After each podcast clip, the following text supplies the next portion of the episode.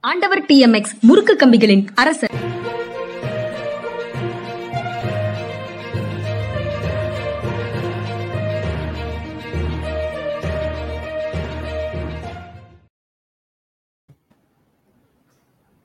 வணக்கம் இது மனிதா மனிதா நிகழ்ச்சி. அரசியல் திறனாய்வாளர் ஓய்வு பெற்ற ஐஏஎஸ் அதிகாரி திரு பாலச்சந்திரன் அவர்களை நிகழ்ச்சிக்கு வரவேற்பதில் பெரும் மகிழ்ச்சி. வணக்கம் சார். வணக்கம்ங்க வணக்கம். சார் நம்ம கோட்ஸ்ல வழக்கமான கோட்ஸுக்கு பதிலாக நம்ம தலைவர்கள் பேசி இருக்கிறதே ரெண்டு மூன்று பேசலாம்னு நினைக்கிறேன் சார். ராமருக்கும் இந்து மதத்திற்கும் அனுமனுக்கும் காப்புரிமையை ஒன்றும் பாஜக வைத்திருக்கவில்லை அப்படின்னு உமா பாரதி சொல்றாங்க. ராமருக்கோ இந்து மதத்திற்கோ அனுமாருக்கோ காப்பு நில காப்புரிமை ஒன்றும் பாஜக இல்ல. பேட்டன் ரைட்ஸ் ஒன்றும் பாஜக இல்ல. அது எல்லாருக்கும் சொந்தமானது. அரசியல் லாபங்களுக்கு அப்பாற்பட்டு நமது நம்பிக்கைகள் இருக்கின்றன அப்படின்னு உமா பாரதி சொல்றாங்க எப்படி பாக்குறீங்க இது முழுக்க முழுக்க உண்மை அப்படிங்கிறது வந்து எவ்வளவு முக்கியமோ அந்த அளவுக்கு இதை சொன்னது உமா பாரதிங்கிறது இன்னும் முக்கியமா இருக்கு. இன்னும் முக்கியம். She was fire brand of BJP அவங்க வந்து. இன்னைக்கு அவங்க இப்படி சொல்றாங்க அப்படின்னா நான் இது சில மாதங்களுக்கு முன்னாடி ஏதோ ஒரு இதுல வந்து ஒரு ஜாதி வேற்றுமைகள் வந்து உமாபாரதியுடைய கம்யூனிட்டியை சேர்ந்தவங்க பிஜேபியா இருந்தும் பாதிக்கப்பட்டார்கள். இந்த ஜாதி வேற்றுமைகள்னு சொல்லிட்டு கொஞ்ச நாளைக்கு முன்னாடி ஒரு நியூஸ் படிச்சு அதனால உமாபாரதி வந்து மன மகிழ்ச்சி இல்லாமல் இருக்கிறாங்க அப்படின்னு. அந்- அந்நேரமே எனக்கு தோணித்து இவங்க வந்து வெளிப்படையாக பேச ஆரம்பிப்பாங்கன்னு. இன்னைக்கு பேசுறது அது மாதிரி வெளிப்படையாக பேசுகிற மாதிரி தான் தோணுது. அதுல அப்ப எனக்கு நீங்க சொன்ன தகவல் எனக்கு புதுசு சார். ஆனா நான் நேற்றோ நேற்று முன்தினமும் ஒரு செய்தி படிச்சேன். அவர்கள் சார்ந்த சாதியை சே- சார்ந்தவர்கள்ட்ட அவங்க ஒரு வேண்டுகோள் வைக்கிறாங்க உமா பாரதி. யாருக்கு ஓட்டு போடணும்னு ஒன்றும் கட்டாயம் கிடையாது. நீங்க you are free to vote to anybody அப்படின்னு அவங்க ஒரு வேண்டுகோள் விடுத்திருக்கிறதாக ஒரு செய்தி படித்தேன் ஏன் திடீர்னு இவங்க இப்படி சொல்றாங்க அப்படின்னு நான் நினைச்சேன். ஆனா எனக்கு அப்போ காரணம் தெரியல. இப்ப நீங்க சொல்லும் போதுதான் அதற்கான காரணம் புரியுது. கல்யாண் சிங்கை வச்சு பார்ட்டியை வளர்த்துட்டு அடுத்து கல்யாண் சிங்கையே உதாசீனப்படுத்தினாங்க யூபியில அதனுடைய பலனை அறுவடை பண்ணாங்க. அங்க வந்து பிஜேபி ஆட்சியே போயிருச்சுன்னு. அதுக்கப்புறம் தான் மறுபடியும் போய் இது பண்ணி இப்ப அதே தவறு வந்து உமா பாரதி விஷயத்துல பண்றாங்கன்னு நினைக்கிறேன் பிஜேபி இன்னொரு கோட் சார் கௌதம் அதானியுடையது. இந்தியாவின் நம்பர் ஒன் பெருநிறுவனத்தை சேர்ந்த அதானி குழுமத்தை சேர்ந்த கௌதம் அதானியுடைய ஸ்டேட்மெண்ட் ராஜீவ் காந்தியினுடைய எக்ஸிம் பாலிசி நரசிம்மராவுடைய லிபரலைசேஷன் கொள்கை கேஷுபாய் கேசுபாய் பட்டேலுடைய குஜராத் அரசின் நடவடிக்கைகள் இவை எல்லாம் தான் என்னுடைய வர்த்தக வளர்ச்சிக்கு உதவின. எல்லாம் தான் இல்லை இவையெல்லாம் என்னுடைய வர்த்தக வர்த்தக வளர்ச்சிக்கு உதவின அப்படின்னு கௌதம் அதானி சொல்லியிருக்கிறாரு. அதாவது இந்த அடிப்படையில் வளர்ந்து வந்தவருக்கு இப்போது பெரும் உதவியை நரசிம்மராவ் சாரி நரேந்திர மோடி செய்கிறாரா இருக்கலாம். ஆனா அவர் வந்து பழைய நிகழ்வுகளையும் சேர்த்து சொல்றாரு. அதற்கான காரணம் என்னங்கிறது தெரியல. ஆனா அதற்கு உரிய விஷயங்களையும் சேர்த்து சொல்றாரு. இந்த கருத்துக்கு காங்கிரசினுடைய ரியாக்ஷனும் இருக்கு. அதுவும் முக்கியமான கோட்டா இருக்கு. We are again we are not against any individual or any institution any corporate any particular corporate we are against monopoly அப்படின்னு காங்கிரஸினுடைய ரியாக்ஷனும் இருக்கு. இதை எப்படி புரிந்து கொள்வது? அதாவது அதானி சொன்னது உண்மை. ஆனால் இவருடைய ராஜீவ்காந்தியுடைய எக்ஸிம் பாலிசி நரசிம்மராவுடைய லிபரலைசேஷன் பாலிசி கேஷுபாய் பட்டேலுடைய பிஸ்னஸ் கிளைமேட் சரியான பிஸ்னஸ் கிளைமேட் குஜராத்தில் கொண்டு வந்தது. இதன் காரணமாக பல பேர் ஊக்குவிக்கப்பட்டார்கள். மெனி காட் எனர்ஜைஸ்ட் அதனால ஒரு பு- புது ரத்தம் பாயிற மாதிரி இருக்கு. நம்ம இப்ப வந்து இப்போ வணிகத்தில் வந்து முழு ஆர்வத்தையும் காட்டலன்னு சொல்லி பல பேர் வந்து இருந்தாங்க. அந்த பல பேர்ல வந்து இன்னைக்கு வந்து இவர் மட்டும்தான் இப்படிப்பட்ட அசுர வளர்ச்சியை கண்டிருக்கிறார் என்றால் அந்த பாலிசியவே வந்து நரேந்திர மோடி ஃபாலோ பண்ணியிருந்தாருன்னா பல பேரும் இப்படி வளர்ச்சி கண்டிருக்கணும். ராஜீவ்காந்தியுடைய நரசிம்மராவுடைய கேஷுபாய் பட்டேலுடைய பாலிசி வந்து இட் ஹெல்ப் மெனி பீப்புள் அது பலரின் வளர்ச்சியா தானே சார் இருக்கும். இந்தியாவின் வளர்ச்சியாக இருக்காது இல்ல இந்தியாவின் வளர்ச்சின்னா. ரெண்டு பேருடைய வளர்ச்சி மட்டும் தானே அதனால இது எப்படி சொல்லலாம்னா அவங்க வந்து இந்த இந்த இந்த இதுக்கு வித்து இடுறதுக்கு காரணமா இருந்தாங்க. ஆனா அடுத்து வித்து இட்டதுக்கு அப்புறம் இவர் வந்து மோதி வந்து ஜெனட்டிக் இன்ஜினியர்லாம் பண்ணி அசுர வளர்ச்சியாக மட மட மட வந்து பெரிய மரமாக வர்றதுக்கு உதவி பண்ணிட்டாரு அப்படின்னு சொல்லி பார்க்கலாம். அதுக்கப்புறம் சார் இன்னைக்கு ஹிந்துல ஒரு கட்டுரை இருக்கு சார் அதில் சசி தரூரும் இன்னொருவரும் சேர்ந்து எழுதியிருக்கிறாங்க. அந்த கட்டுரையில முதல்ல ஒரு லெனினோட கோட் ஒன்று போட்டிருக்காங்க. There are decades where nothing happens and there are weeks where decades happen அப்படின்னு லெனினோட கோட்டை போட்டிருக்காங்க. There are decades where nothing happens and there are weeks where decades happen பத்தாண்டுகள் பல பத்தாண்டுகள் நடந்தும் எதுவுமே நடக்காத பல பத்தாண்டுகள் இருக்குது. சில வாரங்கள்லேயே பத்தாண்டுகள் சாதனைகளை செய்து முடிக்கிற வாரங்களும் இருக்குது அப்படின்னு அந்த கோட்டுடைய பொருள் புரியுது. எப்படி பாக்குறீங்க சார் அதை? இல்லை அந்த கோட் சரிதான். எந்த கான்டெக்ட்ல சொல்லியிருக்காங்க அவங்க? அந்த கட்டுரையில. அது நான் கட்டுரையை முழுமையாக பார்க்கல சார். அதாவது இந்தியாவுக்கு நியூ விஷன் வேணும் அப்படின்ற பார்வையை வெளிப்படுத்தி இருக்காங்க அந்த மாதிரி இப்ப இந்த எட்டு ஆண்டுகள்ல ஒண்ணும் நடக்கலைங்கிற மாதிரி தான் சொல்லியிருப்பாங்கன்னு நானாக ஹசீம் பண்றேன். நான் ஃபுல்லா படிக்கல. ஏதாவது இந்தியாவுக்கு புது விஷன் வேணும். இன்னொன்னு என்னன்னா இது வந்து பாசிட்டிவ் திங்ஸும் நடக்கும் நெகட்டிவ் திங்ஸும் நடக்கும். அவர் சொல்றதுல. தெர் ஃபார் செவரல் டிகேட்ஸ் இன்னும் nothing will happen in a few weeks decades will happen சொல்றது. அஹ், அப்படின்னு பார்க்கும்போது பிஜேபி ரெண்டாவது ஆட்சிக்கு வந்ததுக்கு அப்புறம் வந்து அவங்க பண்றது எல்லாமே வந்து in weeks things are happening which did not happen for decades ஆனா அதெல்லாம் வந்து தவறான காரியங்கள் நடந்துகிட்டு இருக்கு. மற்றபடி அவங்க சொல்றது வந்து கரெக்டு தான். தவறான காரியங்களும் நடக்க முடியும் சரியான காரியங்களும் நடக்க முடியும். சரியான காரியங்கள் காரியங்கள் நடக்கணும்னு விளையிறாங்க. நம்மளும் அதே விளைவோட தான் இருக்கோம். அப்புறம் செய்திகள்ல சார் பன்முகத்தன்மையே இந்தியாவின் வலிமை அப்படின்னு ஆளுநர் ரவி பேசியிருக்கிறாரு. அந்த தலைப்பு அந்த நாளிதழில் தலைப்பு இப்படித்தான் இருக்கு. பன்முகத்தன்மையே இந்தியாவின் வலிமைன்னு தான் அந்த தலைப்பு இருக்கு. ஆனா அவர் உள்ள பேசும்போது பார்த்தா இதையா பன்முகத்தன்மைன்னு சொல்றாருங்கிற கேள்வி வருது. இந்தியாவின் கலாச்சாரம் ஜாதி மதம் மாநிலம் மொழி உணவு வகைகள் போன்ற பன்முகத்தன்மையே அதன் அழகும் வலிமையும் அப்படின்னு சொல்றாரு. அவர் சொல்றதுல சில விஷயங்கள் வேற்றுமைங்கிறது அழகு சில விஷயங்கள் அழகா வலிமையா அப்படிங்கிறத அறிய விரும்புகிறேன் அப்படின்னு சொல்லலாம் சார். அல்லது நேஷன் வான்ஸ் டு நோ அப்படின்னு சொல்லலாம். அதாவது இவர் இப்படி சொல்லிட்டாருன்னு சொல்லி இந்த எங்க கிராமங்கள்ல உள்ள எக்ஸ்பிரஷன் சொல்லிட்டு பாருடா அப்படிம்பாங்க கிராமத்துல. அது மாதிரி ரவி இப்படி சொல்லிட்டாருப்பா அப்படின்னு சொல்லி பார்த்தோம்னா அடுத்து நீங்க சொன்ன மாதிரி உள்ள போய் பார்த்தா தான் அவர் பன்முகத்தன்மைன்னு எதை சொல்றாரு அப்படின்னு சொல்லி தெரிஞ்ச உடனே ஓ இவர் பழைய இதையே தான் பாலிசியை தான் புது வேர்ட்ஸ்ல சொல்றாரு அவ்வளவுதான் அப்படின்னு சொல்லி புரிஞ்சுக்க வேண்டியிருக்கு.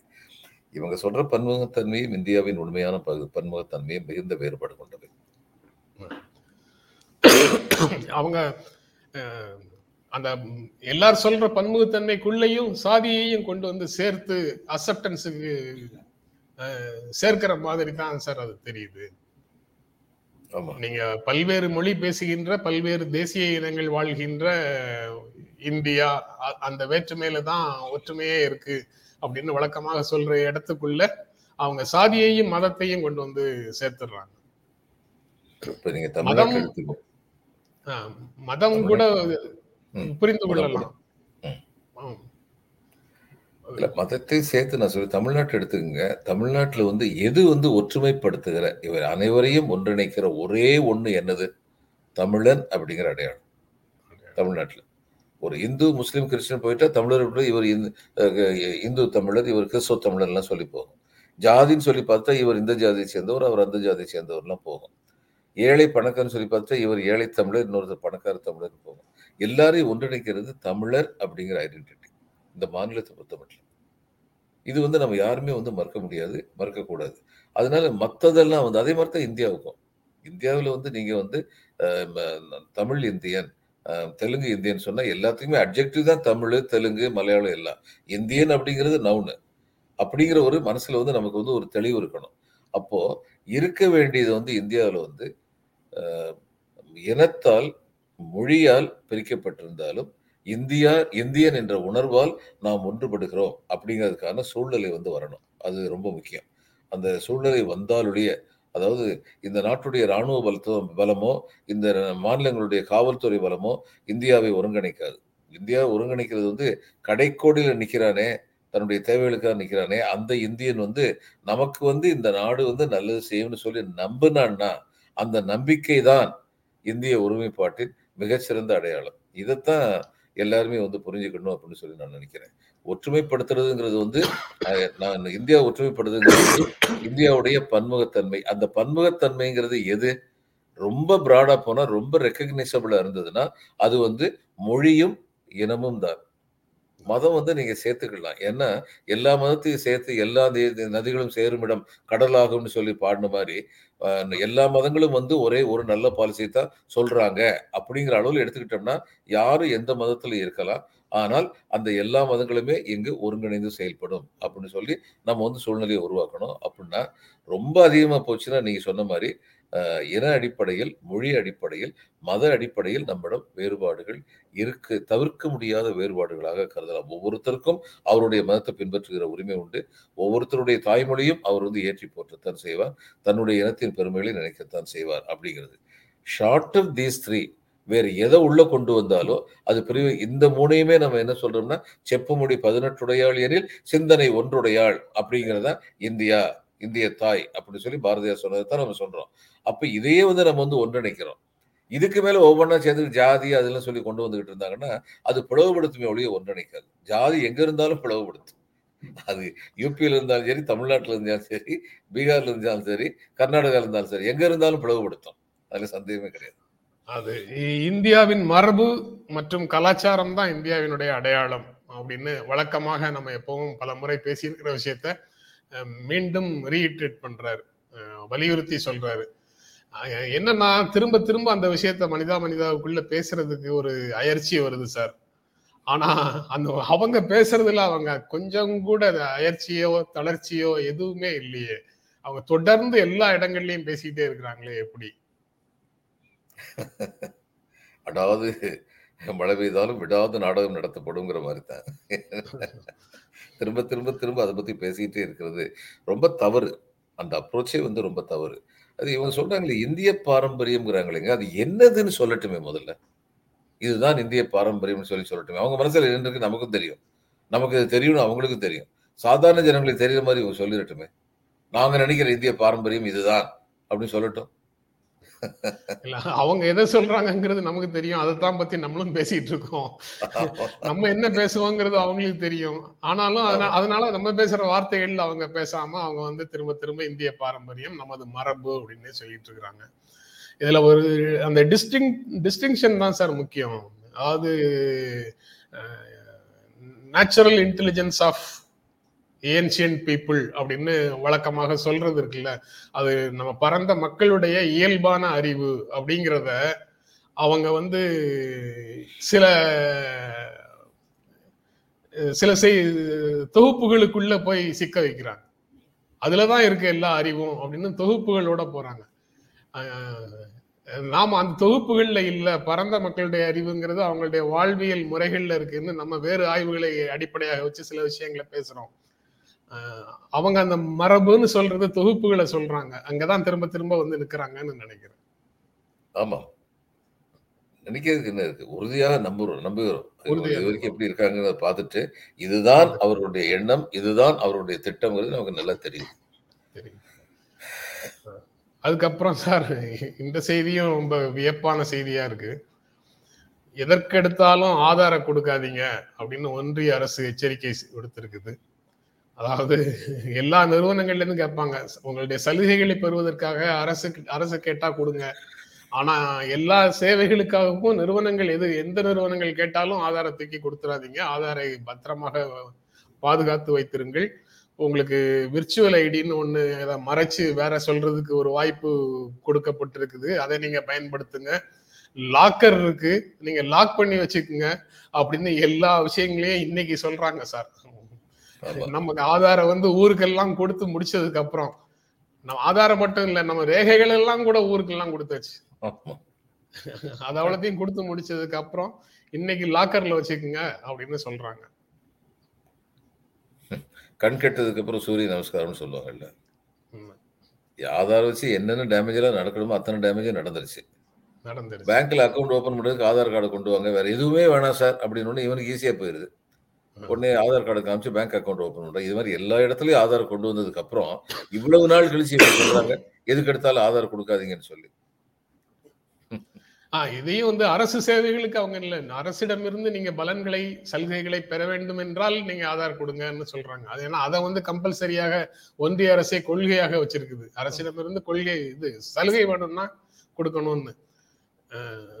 அது இல்லாம மற்ற நிறுவனங்கள் கேட்கும் போது கொடுக்காதீங்கன்னு சொல்றாங்க. ஆனா எல்லா தனியார் நிறுவனங்களும் முதல்ல கேட்கறது ஆதார் தான் கேட்கறாங்க.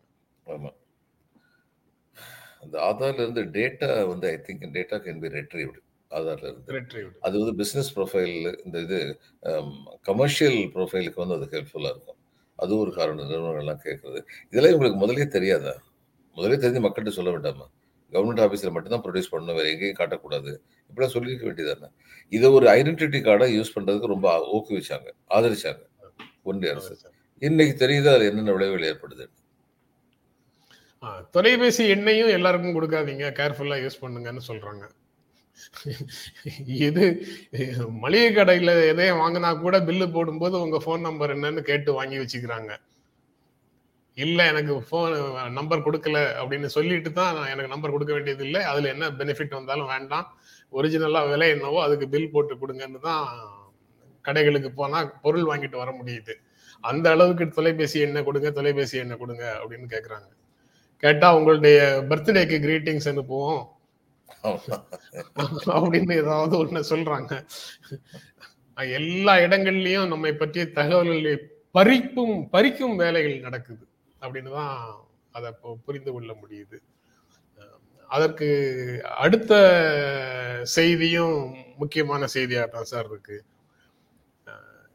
ஜெயில் அல்ல பெயிலே நீதிமுறையின் அடிப்படை நீதிமுறை அடிப்படைகளில் ஒன்று அப்படின்னு உச்சநீதிமன்றத்தின் தலைமை நீதிபதி டிஒய் சந்திரசூட் அவர்கள் நேற்று சொல்லியிருக்கிறாங்க. பெயில் நாட் ஜெயில் குற்றவியல் நீதி நடைமுறையில அடிப்படைகள்ல இது ஒண்ணு அப்படின்னு சொல்லியிருக்கிறாரு. இதை மனிதா மனிதா கிட்டத்தட்ட இரண்டு வருடங்களாக போகுது. பல முறை பெயில் தான் இயல்பானது. ரிமாண்ட் வந்து ரொம்ப ரேரா தான் யூஸ் பண்ணணும்னு நீதிமன்றங்கள் சொன்னதை பல தடவை இந்த நிகழ்ச்சிக்குள்ள பேசியிருக்கிறோம். மீண்டும் மீண்டும் இது போன்று பெரிய பதவிகளில் இருக்கக்கூடியவர்கள் இந்த கருத்தை சொல்லும் போது மீண்டும் மீண்டும் அதை வந்து பரந்த மக்களிடத்துல எடுத்து செல்லும் விதமாக அதை பேசிக்கொண்டே இருக்க வேண்டியது அவசியமாகுது அப்படிங்கிறதுனால திரும்ப திரும்ப பேசினாலும் அந்த செய்தியை இன்றும் உங்களோடு பகிர்ந்து கொள்கிறேன் சார். சரியா தான் சொல்லியிருக்காருங்க. Bail is order the day jail கிடையாது. ஏன்னா அந்த பெயில் பெயில் வர சின்ன கேஸ் இருக்குன்னு சொல்லுவீங்க. ஒரு இது சோஷியல் டிஸார்டர் இதெல்லாம். மொத்த தண்டனை ஆறு மாசம் இருக்கும். இவன் ஜெயில ஜாமீன் கொடுக்கறதுக்கு ஆள் கொடுக்க கொண்டு வர முடியாதனால இவன் ஒன்றரை வருஷம் ஒன்றரை வருஷம் என்ன பத்து வருஷம் பதினஞ்சு வருஷம் ஜெயிலில் இருந்திருக்காங்க. அதுதான் இவர் வந்து ஒரு ஒரு தரம் ஒரு சீஃப் ஜஸ்டிஸ் ஆர்டர் போட்டாரு.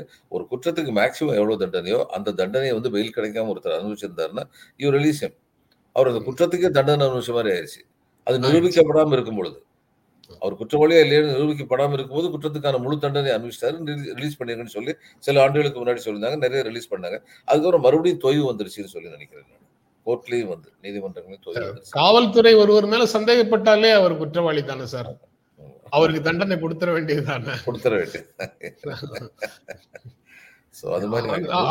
அப்படி ஒரு அப்படி ஒரு உளவியல் வந்து பொதுமக்கள் இடத்துல வளர்ந்து வந்துருச்சு சார். அதாவது ரிஃபர்மேட்டிவ் ஜஸ்டிஸ் அப்படின்னு நம்ம மூதாதையர்கள் நீதியை எப்படி அணுகுனாங்களோ அதற்கு நேர் மாறாக ஒரு எழுபது ஆண்டுகளுக்கு பிறகு அதுதான் ரொம்ப மோசம். எழுபது ஆண்டுகள்ல அந்த ரிஃபார்மேஷன் ரிஃபர்மேட்டிவ் ஜஸ்டிஸ் வந்து ரிஸ்டரேட்டிவ் ஜஸ்டிஸா மாறி இருக்கணும் ஆனால் ரிட்ரிபியூட்டிவ் ஜஸ்டிஸா பழி வாங்கக்கூடிய அரசியலாகத்தான் நீதியாகத்தான் இப்போதும் இருக்கு.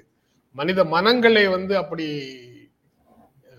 மாற்றி வைத்திருக்கிறோமா அப்படிங்கிற கேள்வி இருக்கு சார்.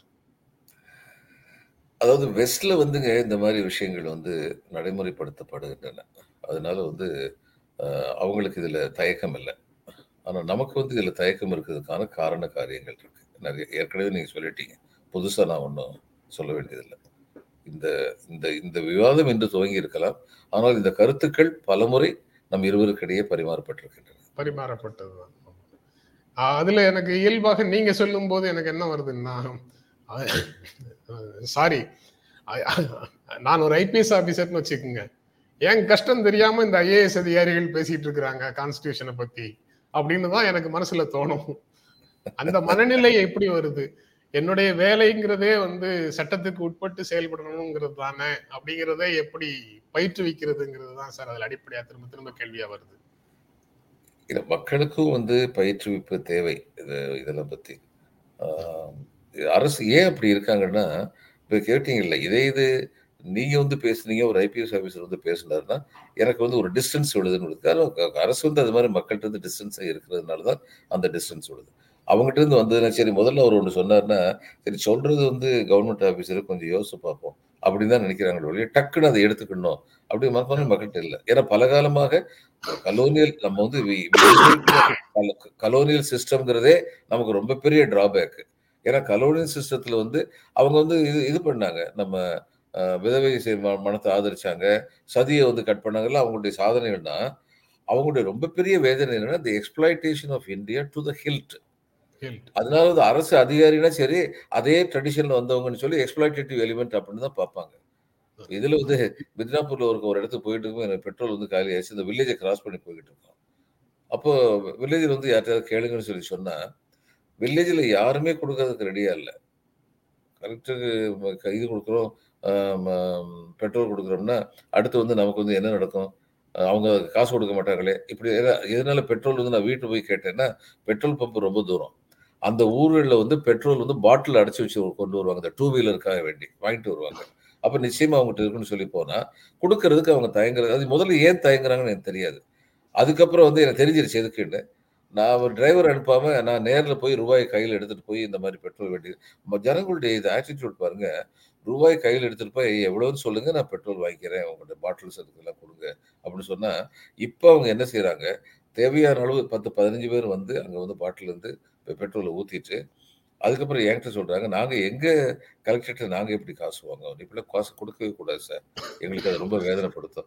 முதல்ல எல்லாத்தையும் எக்ஸ்ப்ளாய்ட் பண்ணிடுவாங்களோங்கிற பயத்துல இல்லைன்னு சொன்னவங்க அடுத்து வந்து கலெக்டர் வந்து நான் காசு கொடுக்குறேன்னு சொல்லும்போது என்ன இருந்தாலும் நம்ம கலெக்டர் நம்மகிட்ட வந்து ஒன்று கேட்கறாங்க சந்தோஷம் நமக்கு பெரிய சந்தோஷம். அதுக்கு ரூபா வாங்கணும்னு பெருந்தன்மை அவங்களுக்கு போகிறது காரணம்.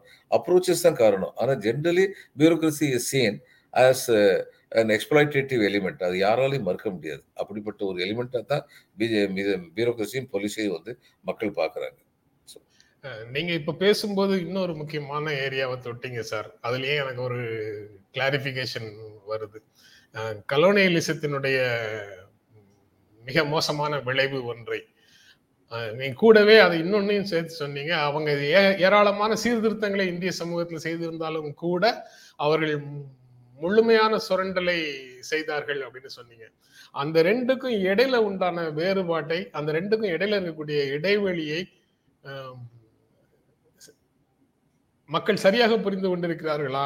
ரிஃபார்ம்ஸ் உயர்த்தி பிடிக்கிறவங்க வந்து கலோனியலிசத்தையே ஆதரிக்கிற மனநிலைக்கு போறாங்க. ஆமா. இப்போ இதுல வெஸ்ட் பெங்கால் ஒரு தடவை வந்து இந்த இதுல இந்த சட்டத்துல இருந்த இது அத்தனையும் வந்து ரைட்டர்ஸ் பில்டிங் சொல்லுவோம் செக்ரட்டேரியட். ரைட்டர்ஸ் பில்டிங்ல அமைச்சரகத்துக்கு அதாவது இது டிபார்ட்மெண்ட்டுக்கு இருந்த சில அதிகாரங்களை வந்து அஹ், நாங்க வந்து we gave it to municipalities அது left front believed in decentralisation அப்ப நான் ஆனா அந்த முனிசிபல் சேர்மன் என்ன பண்ணிருக்காரு அதாவது அந்த இன்ஃபர்மேஷன் அத்தனை இன்ஃபர்மேஷன் சுட் பி ஓப்பன் அப்படின்னு நாங்க சொல்றோம். அதனால இருந்த இன்ஃபர்மேஷன்லாம் வந்து அந்தந்த முனிசிபாலிட்டிக்கு நாங்க அனுப்பி வச்சிட்டோம். இது முக்கியமா என்னதுன்னா இந்த தீர்வை போடுவாங்கல்ல ஒரு இடத்துல வந்து ஒரே மாதிரி ஏரியாவா இருக்கும் ஒருத்தருக்கு முந்நூறுரூவா இன்னொருத்தருக்கு அறநூறுவான்னு போட்டா அப்ப நாங்க இது கொடுத்த இதுல இருந்து என்ன ஆகும்னா எந்தெந்த டோர் நம்பருக்கு எவ்வளவு தீர்வு இருந்ததோ அது இருக்கும். அது ஓப்பனா கொடுக்கணும்னு சொல்லி சொல்லியிருந்தோம். அப்போ ஓப்பனாக இருந்தாலும் சரி உங்களுக்கு வந்து முந்நூறுரூவா வாங்கிட்டு எனக்கு அறநூறுவா வாங்குறாங்க. ரெண்டு- நம்ம ரெண்டு பேருமே அஹ், ஒட்டு கொடுத்துருந்தா இருக்கணும்னு கேள்வி கேட்பேன் நான். எதுக்காக வேண்டிய கொடுக்குறேன்னு சொல்லி நான் கேள்வி கேட்பேன். இது லெஃப்ட் ஃப்ரண்ட்டுடைய அப்ஜெக்டிவ் ஒன்று ஒரு அப்ஜெக்டிவ் எப்படி வந்து நாசமாக போக முடியுங்கிறதுக்கு உதாரணம். அடுத்து நான் வந்து போனேன் போனோட முனிசிபல் சேர்மன் வந்து என்கிட்ட ரொம்ப சந்தோஷமா சார் இன்ஃபர்மேஷன் அத்தனை இப்போ என்கிட்ட தான் இருக்கு. என் டேபிளில் உள்ள கம்ப்யூட்டருக்கு வருங்க இதில் தான் அத்தனை இன்ஃபர்மேஷன் இருக்கு. சாதாரணமான விஷயம் இல்லை அப்படின்னாரு. நான் உடனே அவர்கிட்ட சொன்னேன் இது செக்ரட்டேரியட் அப்படிங்கிற ஒரு மம்மாத் ஆர்கனைசேஷனை வந்து கட்டுக்குள்ள கொண்டு வர வேண்டும் அப்படிங்கிறதுல வந்து இந்த கவர்மெண்ட் வந்து வெற்றி அடைஞ்சிருச்சு. ஆனா முனிசிபல் சேர்மன்ட் இருந்து பப்ளிக்கு போகணுமே அதுதானே. இறுதி வடிவு. அதுல என்னைக்கு வெற்றி அடைய போறேன்னு தெரியலையே அப்படின்னு. நான் பார்த்துக்கவே இல்லை சார் அப்படின்னா. நான் பார்த்துக்குவேன். அதாவது பப்ளிக்கு போகக்கூடாது அப்படிங்கிறது நான் பார்த்துக்குவேன். இந்த மாதிரி எல்லாரும் இல்லை. சில பேர் அது மாதிரி இருந்தாங்க. அப்ப பாருங்க இந்த காரியத்தை வந்து எண்ணுவதற்கும் அதை செயலாக்குவதற்கும் இடையில உள்ள வேறுபாட்டை பாருங்க. இது வந்து இந்த கலோனியல் ஆட்சி இருந்த போதுங்க அவங்க வந்து மக்களை வந்து ஆள்பவர்களாகத்தான் அதிகாரிகள் தங்களை அடையாளப்படுத்தி கொண்டார்கள். மக்களும் வந்து பல இடத்துல ஆள்பவர்களாகத்தான் அதிகாரிகளை வந்து அடையாளம் காணுகின்றார்கள். இன்னைக்கு கூட சில பகுதியில் வந்து யூபி பீகார் இந்த மாதிரி பகுதியில் போனீங்கன்னா they are not seen as administrators they they are seen as owners you know இது மாதிரி ஜமீன்தார் மாதிரி மகாராஜா மாதிரி அது மாதிரி ஃபீல் பண்ணுற ஒரு டெண்டன்சி இருக்குது அப்போ அவங்ககிட்ட மக்கள் கேட்குறதே ரொம்ப வேண்டி பணிஞ்சு எப்படியாவது நீங்கள் பார்த்து பண்ணி கொடுக்கணுங்கிற மாதிரி கேட்குறாங்க நான் வெஸ்ட் பெங்காலில் இருந்தபோது ஒரு இடத்துல வந்து அரசு அதிகாரிகள் வந்து வரலன்னு சொல்லி கிராமத்தில் சேர்ந்தா சொன்னாங்க. நான் சொன்னேன் நீங்கள் கொடுக்குற வரியில தானேங்க நாங்கள் சம்பளம் வாங்குறோம். அரசு அதிகாரி வரலன்னா சரி அவரை போய் கேட்க வேண்டிய உரிமை உங்களுக்கு இருக்குது ஏன் வரமாட்டேங்கிறீங்கன்னு சொல்லி கேட்க வேண்டிய உரிமை இருக்குது ஒரு தடவை அவர்கிட்ட கேட்டுட்டு அதுக்கப்புறம் அவர் வரலன்னா நீங்கள் என்கிட்ட வந்துருக்கலாம். ஒரு நாள் அவர் வரலன்னு உடனே உடனடியாக என்கிட்ட வந்தீங்கன்னா அப்போ எல்லாமே வந்து உங்களுக்கு கலெக்டர் தான் பண்ணணுமா? அவருக்கு அதுக்கு நேரம் இருக்குமா? உங்களுக்கு வந்து அது மாதிரி நீங்க கேள்வி கேட்கும் போது கலெக்டர் அதை பத்தி மைண்ட் பண்ண மாட்டாரு. அதை வரவேற்பாரு அப்படிப்பட்ட கேள்வியை அந்த அஷூரன்ஸ் தான் நான் கொடுக்க முடியும். கடைசியிலங்க எல்லாருக்குமே சொல்லிக் கொடுக்க வேண்டியிருக்கு. பப்ளிக்கும் சொல்லிக் கொடுக்க வேண்டியிருக்கு. நீங்க இது மாதிரி வந்து உங்களுக்கு நீங்கள் தான் இறுதி எஜமானர்கள். நீங்க தான் எங்களுக்கெல்லாம் எஜமானர்கள். பப்ளிக்கு நம்ம சொல்லிக் கொடுக்க தான் வேண்டியிருக்கு. இன்னைக்கு உள்ள ஃபீல்டு சுச்சுவேஷன் அது மாதிரி இருக்கிறது. அப்புறம் சார் அமைச்சருடன் நடந்த பேச்சுவார்த்தை தோல்வி பள்ளிக்கல்வித்துறை அமைச்சருடன் நடந்த பேச்சுவார்த்தை தோல்வி இடைநிலை ஆசிரியர்களுடைய உண்ணாநிலை போராட்டம் தொடர்கிறதுன்னு ஒரு செய்தி. அதுக்கப்புறம் ஜனவரி ஃபோர்த்து அதிமுக பொதுக்குழு தொடர்பான விசாரணை உச்சநீதிமன்றத்துல அதற்கு சுவாரஸ்யம் கூட்டுற மாதிரி இந்த அரசு அலுவலகங்கள்ல இருந்து அப்புறம் பாரதிய ஜனதா கட்சியில இருந்து வரக்கூடிய லெட்டர்ல எழுதுற அட்ரஸ் எல்லாம் இப்போ வந்து ரொம்ப ரொம்ப முக்கியமானதாக மாறுது. அதையும் பத்தி ரெண்டு மூணு தடவை பேசிட்டோம். அந்த அந்த செய்தி ஒரு பக்கம். அதுக்கப்புறம் ஜீரோ அவருக்கு போயிடலாம் சார்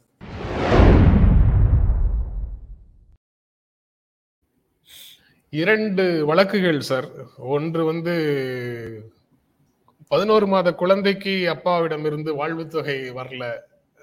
அவர் எதுவுமே பணம் கொடுக்கல. டிவோர்ஸ் அப்ளி டிவோர்ஸ் கேஸ் தொடர்பாக ந- நடக்கிற விசாரணையில இந்த தகவல் வருது. அந்த இடத்துல நீதிபதி சொல்றாரு. அம்மா வேலை பார்த்து சம்பாதிச்சாலும் குழந்தை வளர்க்க வேண்டிய பொறுப்பு அப்பாவுக்கு. அப்பாவும் அந்த ஜீவனாம்சம் கொடுக்கணும் குழந்தைக்கு. மாசம் ஐயாயிரம் ரூபாய் தற்காலிகமாக இப்ப கொடுங்க. அதுக்கப்புறம் கேஸ் ஃபைனலைஸ் பண்ணும்போது கரெக்டா சொல்றோம்னு சொல்லி சொல்லியிருக்காங்க அது ஒண்ணு. அப்புறம் இன்னொரு கேஸ் வந்து கள்ளக்குறிச்சியில இருக்கக்கூடிய ஒரு தாய்க்கும் மகள்களுக்கும் இடையில உண்டான கேஸ்.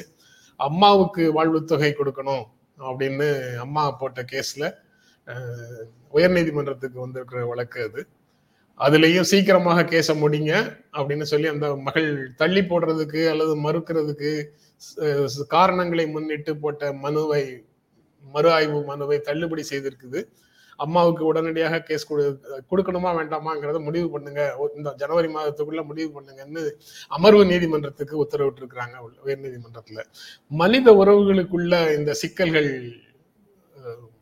ஒரு மாதிரி விரோதி மாதிரி பாக்குறதும் ரொம்ப ஆயுதங்களை பயன்படுத்துபவர்கள் கொலை செய்கிறார்கள். இல்லாதவங்க அவங்களுடைய வயிற்றுல அடிக்கிறாங்க. அந்த மாதிரியான நிலையை எப்படி பார்க்கிறது? இன்னொரு செய்தி இருக்கு.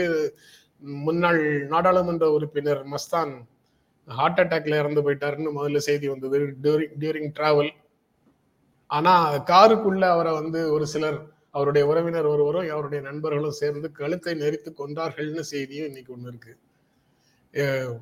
நெருங்கி பழகியவர்கள் அல்லது இரத்த உறவுகள் இவங்க கிட்டயே இந்த மாதிரி சிக்கல்கள் எல்லாம் வருவதற்கு என்ன காரணம் இருக்க முடியும்? We are living in islands ஒரு வீட்டுக்குள்ள தீவு தீவா நம்ம இருக்கோம் இன்னைக்கு. எந்த இதுலையும் போய் பாரு. இதுல டைம்ஸ் ஆஃப் இந்தியால நினைக்கிறேன். சில ஆண்டுகளுக்கு முன்னாடி வந்து நோ நோ இதுல டைம்ஸ் லண்டன் ரொம்ப அருமையா ஒரு கார்ட்டூன் போட்டிருந்தாங்க. ஃபேமிலிஸ் ஆனுவல் வெக்கேஷன் அப்படின்னு சொல்லி போட்டிருந்தாங்க. பீச்சில் வந்து உட்காந்துருக்காங்க இவர் வந்து மொபைலில் பேசிக்கிட்டு இருக்காரு ஹஸ்பண்ட் வந்து. அம்மா வந்து இன்னொரு மொபைல் ஒய்ஃப் வந்து இன்னொரு மொபைலில் பேசிகிட்டு இருக்காங்க. ஒரு புள்ள வந்து இதை பார்த்துக்கிட்டு இருக்கு இந்த ஈபேட் ஐபேடை அதை பார்த்துக்கிட்டு இருக்கு. ஆமாம் இன்னொரு புள்ள வந்து இது மாதிரி ஒரு கம்ப்யூட்டர் கேம்ஸ் விளாண்டுட்டு இருக்கு. எல்லாம் ஒவ்வொரு பக்கத்தில் திக்கு ஃபேமிலி வெக்கேஷன் அப்படின்னு சொல்லி போட்டிருந்தாங்க. இதில் ஃபேமிலி வெக்கேஷன் என்ன இருந்தது? என்ன? இதுதான் இன்னைக்கு உள்ள பிரச்சனை. நம்ம காலத்தில் வந்து ஒரே ஒரு டிவி தான் இருக்கும் வீட்டில் அந்த ஒரு டிவியில் தான் வந்து ஏன் ப்ரோக்ராம் ஓம் ப்ரோக்ராம் சண்டை போட்டாலும் ஆள் ஆளுக்கு கொஞ்சம் கொஞ்சம் பார்ப்போம் எல்லாரும் சேர்ந்து பார்ப்போம். இப்போ அது மாதிரிலாம் ஒவ்வொன்றா வந்து மாறிட்டு இருக்கு. இது ஒரு- ரிமோட் ஒற்றை ரிமோட் வந்து அதிகாரத்தினுடைய அடையாளமாக அது யார் கையில இருக்கணும் அப்படிங்கறதுல இருந்து.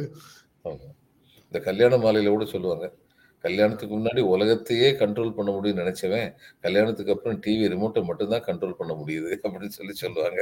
இப்ப அதுவும் கண்ட்ரோல் பண்ண முடியாத சூழ்நிலையா ஆகிக்கிட்டு இருக்கு. ரெண்டு மூணு டிவி ரிமோட் வந்துருச்சு. இதெல்லாம் வந்து ரொம்ப ஆழ்ந்த கவலைக்குரிய விஷயங்கள். இதனால தான் மனசில் வந்து ஒட்டுறவு வந்து எவ்வளவு இருக்கணுமோ அவ்வளோ இல்லாமல் போயிடுது அதுக்கப்புறம் ஒரு கன்சியூமரிஸ்ட் சொசைட்டியாக வந்த உடனே அப்பாவோ அம்மாவோ தனக்குன்னு ஒன்று வாங்கினா உடனே குழந்தைகள் வந்து எனக்கு நான் கேட்டனே இவங்க விஷயந்தான் இவங்களுக்கு முக்கியமா? அப்படின்னு சொல்லி நினைக்கிறாங்க. இந்த மாதிரியான சில தவறுகள்லாம் இருக்குது இந்த தவறுகள் வந்து இப்போதைக்கு போகிற மாதிரி தெரியல. அதிகரிச்சுக்கிட்டே தான் போகும். அப்படிங்கிற அச்சம் நிலவுது. அதாவது சார் நீங்க சொல்றதுல இருந்து நான் வேறு வார்த்தைகள் அதை ரெப்ரசன்ட் பண்ணேன்னா ஆஹ், சமூகத்தினுடைய அழகு குடும்பம்ங்கிறது இல்லை இப்போ. தனிநபர்னு மாறிடுச்சு. அதனாலதான் நானும் நீங்களும் ஒரு அறைக்குள்ள இருந்தா ஆளுக்கு ஒரு டிவி வச்சுக்கிறோம். குடும்பமாக சேர்ந்து நம்மால எதையுமே பார்க்க முடியல. அதற்கான சகிப்புத்தன்மை இல்லை. நீங்க உங்களுக்கு விருப்பமான ப்ரோக்ராம் பார்க்கறதை அனுமதிச்சுட்டு நான் ஓய்வெடுக்கலாம்.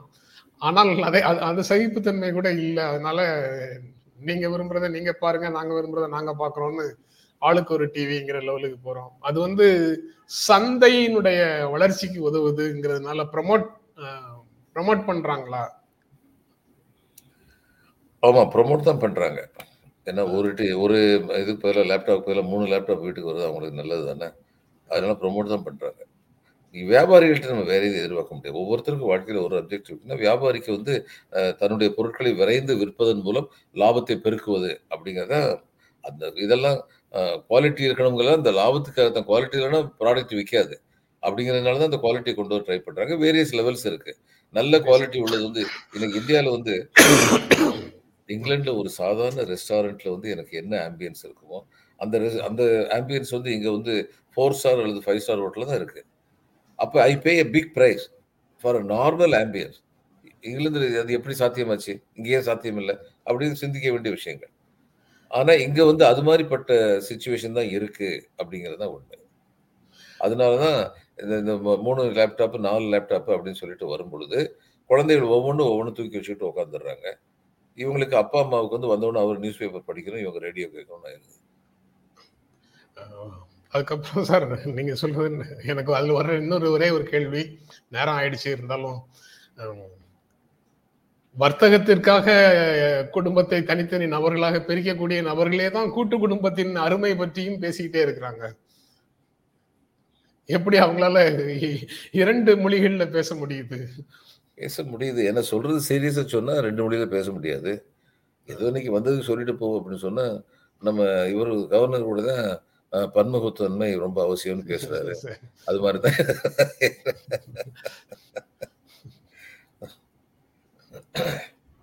சரி சார். அந்த குடும்ப உறவுகள்ல இது போன்ற சிக்கல்கள் இருக்கிறத நன்றாக புரிந்து கொள்ள முடியுது சார். ரொம்ப நன்றி சார். நிகழ்ச்சியில கலந்து கொண்டு உங்களுடைய கருத்துக்களை பகிர்ந்து கொண்டமைக்கு எங்கள் நெஞ்சார்ந்த நன்றி. வணக்கம் வணக்கம் வணக்கம் வணக்கம் சார். நண்பர்களே உங்கள் ஆதரவுக்கும் எங்கள் அன்பும் நன்றியும். மீண்டும் சந்திப்போம். நன்றி வணக்கம்.